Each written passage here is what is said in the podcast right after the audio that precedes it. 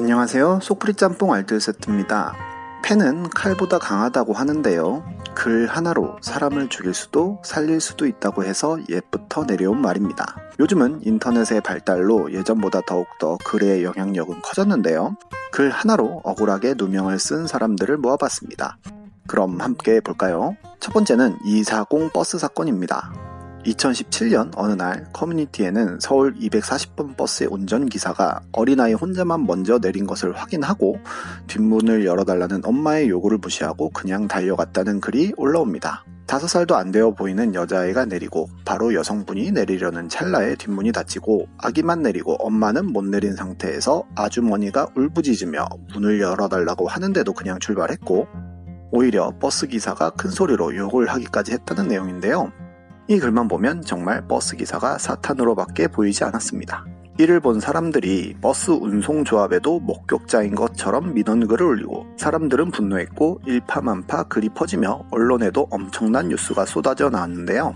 어마어마하게 많은 비난의 글이 올라오며 이미 버스 기사는 마녀 사냥을 당했습니다. 그런데 그날 버스 기사의 딸이라는 분이 올린 글이 올라오면서 분위기가 달라집니다. 오히려 욕을 한 사람은 엄마이고 버스 기사는 욕도 안 했으며 오히려 아이 엄마가 아이 내린 줄도 모르고 있다가 중간쯤에 내려달라고 했다는 것인데요. 실제로 버스가 정류장이 아닌 곳에 승객을 하차시키면 사고의 위험이 있어서 절대로 금지를 하고 있는 상황에서 버스 기사의 대처는 아주 적절했다는 글이었습니다. 서울시에서 빠르게 CCTV와 버스 기사에 대한 조사를 했고 아이의 어머니는 CCTV 공개를 거부하는 데서 뭔가 이상한 조짐이 느껴졌는데 역시 버스 기사는 아무런 잘못이 없는 것으로 드러납니다. 이 사건으로 버스 기사는 충격을 받아서 출근을 못하다가 7일 뒤에야 복직을 했고 극단적 선택까지 생각했던 그는 최초 유포자가 경찰서를 통해 용서를 구하겠다고 했지만 용서하기 어렵다고 거절을 했고 반년여가 지난 후에 나온 후속 보도에서도 요즘도 가끔 집에서 뛰어내리고 싶은 충동에 휩싸인다고 합니다. 그리고 문제의 최초 유포자는 해명글을 올리는데 사과문이라고 보기에는 이모티콘을 남발하는 등 진심이 느껴지지 않아 더 큰 욕을 먹습니다. 그리고 아이 엄마 역시도 버스 기사의 처벌을 문의하였다는 점이 밝혀지자 기사의 처벌을 바란 것이 아니라 그저 사과를 받고 싶었을 뿐이라는 인터뷰를 합니다. 두 번째는 최선당 임산부 사건입니다.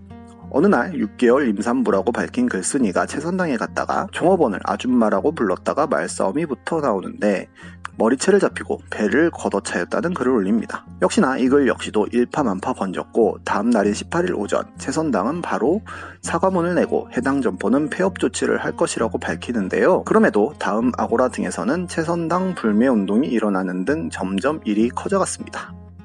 실제로 최선당의 매출은 반토막이 나버리기도 했습니다. 그런데 반전이 일어납니다. CCTV를 분석한 결과 욕설을 퍼붓는 등의 시비를 건 것은 임산부 쪽이었고 너무 심한 욕설을 하길래 참지 못한 종업원이 한 번 밀어버린 것이고 오히려 종업원이 손님에게 머리채를 잡히고 배도 차였던 것인데요. 결국 서로 상해를 입힌 점이 확인되어 쌍방 과실로 마무리됩니다. 추후에 나온 방송에서 당시의 가맹점주는 현재 농사를 짓고 있으며 가게를 열 때 2억 8천을 투자했지만 1억 1천만 원만 회수하고 도망가듯이 나왔다고 합니다. 세 번째는 푸드코트 화상 사건입니다.